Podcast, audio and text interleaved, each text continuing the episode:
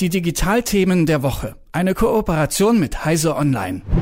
Hier bei den Digitalthemen der Woche, da sprechen wir ja meistens über, klar, Digitales. Heute machen wir das mal ein bisschen anders und sprechen über Analoges beziehungsweise über Analoge. Die sogenannten Non-Liner finde ich ja persönlich ein sehr schönes Wort. Tatsächlich sind immer noch sechs Prozent der Deutschen und damit knapp dreieinhalb Millionen Menschen noch nie im Internet gewesen. Und für die brechen allmählich ziemlich harte Zeiten an. Warum? Das besprechen wir jetzt mit Malte Kirchner von Heiße Online. Schönen guten Morgen, Malte. Guten Morgen.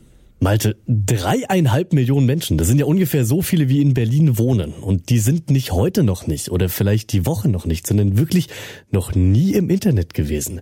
Wer sind diese Leute denn? So wie man sich das vorstellt, einfach älteste Generation? Tatsächlich gar nicht mal, aber der, der Anteil derer, die jetzt älter sind, ist tatsächlich der höhere. Also ich war auch ein wenig überrascht, wie man das in heutiger Zeit noch hinbekommt. Der, der größte Anteil an einer Altersklasse liegt aber tatsächlich bei den 65 bis 74-Jährigen, da sind 17 Prozent.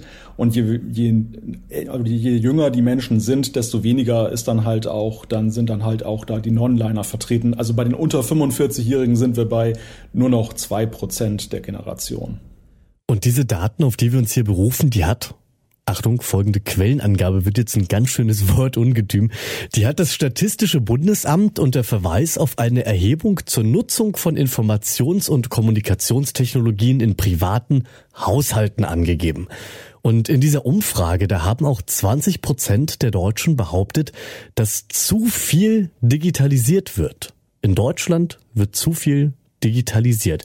Wie kommt man denn zu diesem Argument? Ja, ich glaube, dass die Menschen tatsächlich auch äh, überfahren werden durch die Schnelligkeit dieser ganzen Umstellung. Also man muss ja schon sehen, dass ja eben sich da in wenigen Jahrzehnten so unglaublich viel, vieles geändert hat, was über sehr lange Zeiträume konstant geblieben ist. Und ich glaube, dass auch wenn der grundsätzliche Wille da ist, online zu gehen, da trotzdem eben auch Vorbehalte sind und Berührungsängste. Auch alleine schon diese Angst, etwas falsch zu machen, wenn man zum Beispiel plötzlich so einen Verwaltungsvorgang, wo man vorher ins Rathaus gegangen ist, da jetzt am Computer selber machen soll.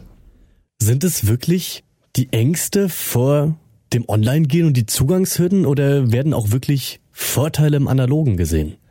ich denke mal, dass sicherlich auch so dieses Zwischenmenschliche bei einigen eine Rolle spielt. Also, dass, dass die Menschen eben auch fürchten, dass sie zunehmend nur noch vor einem Bildschirm sitzen und weiter isoliert werden. Man muss sich das ja gerade bei den Älteren dann vorstellen, die vielleicht auch nicht mehr so viele Kontakte haben.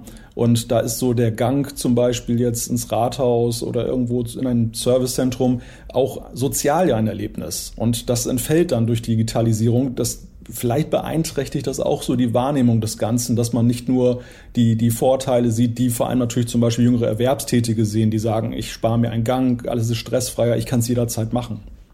Wenn wir bei diesem Gang zum Abend sind, dann kann ich dir ein kurzes Beispiel erzählen. Wenn man in Leipzig beim Bürgeramt einen Termin haben möchte, dann werden die Termine für den gleichen Tag oder auch für die Folgetage morgens um acht freigeschaltet auf einem Online-Portal.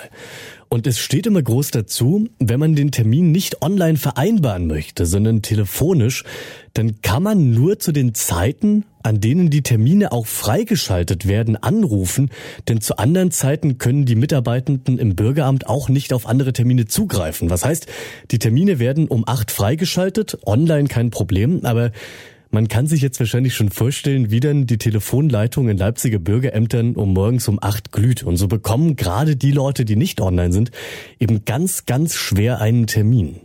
Wie soll das in Zukunft aussehen? Gibt es sowas wie ein Recht auf analog noch?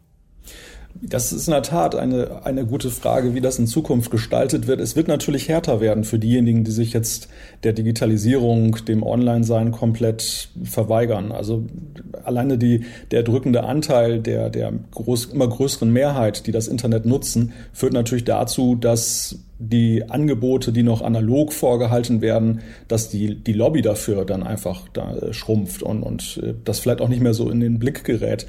Dennoch ist es natürlich gerade im Bereich Soziales ja ein großer Punkt. Also da, da müssen entsprechende Möglichkeiten ja auch gegeben sein, generell in jeder Hinsicht bei der Daseinsvorsorge es wird womöglich darauf hinauslaufen, dass man vielleicht dann auch Computerterminals äh, vorhält, zum Beispiel in Rathäusern, um, um bei dem Beispiel zu bleiben, um eben den Menschen dann zumindest auf diese Weise einen Zugang zu bieten, aber gleichzeitig dann eben ja doch noch dann die Digitalisierung da voranschreiten zu lassen.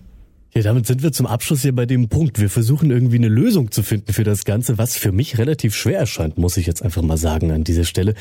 Wie soll denn die Bundesregierung oder wie sollen denn die verantwortlichen Stellen in Zukunft am besten damit umgehen? Was kann man jetzt aus dieser Erhebung lernen? Was wären da vielleicht mögliche Ansätze, um eben auch diesen Leuten, die bewusst noch analog sein wollen oder die bisher auch noch nicht so richtig wissen, wie sie es anders machen, einen Zugang gewährleisten zu können?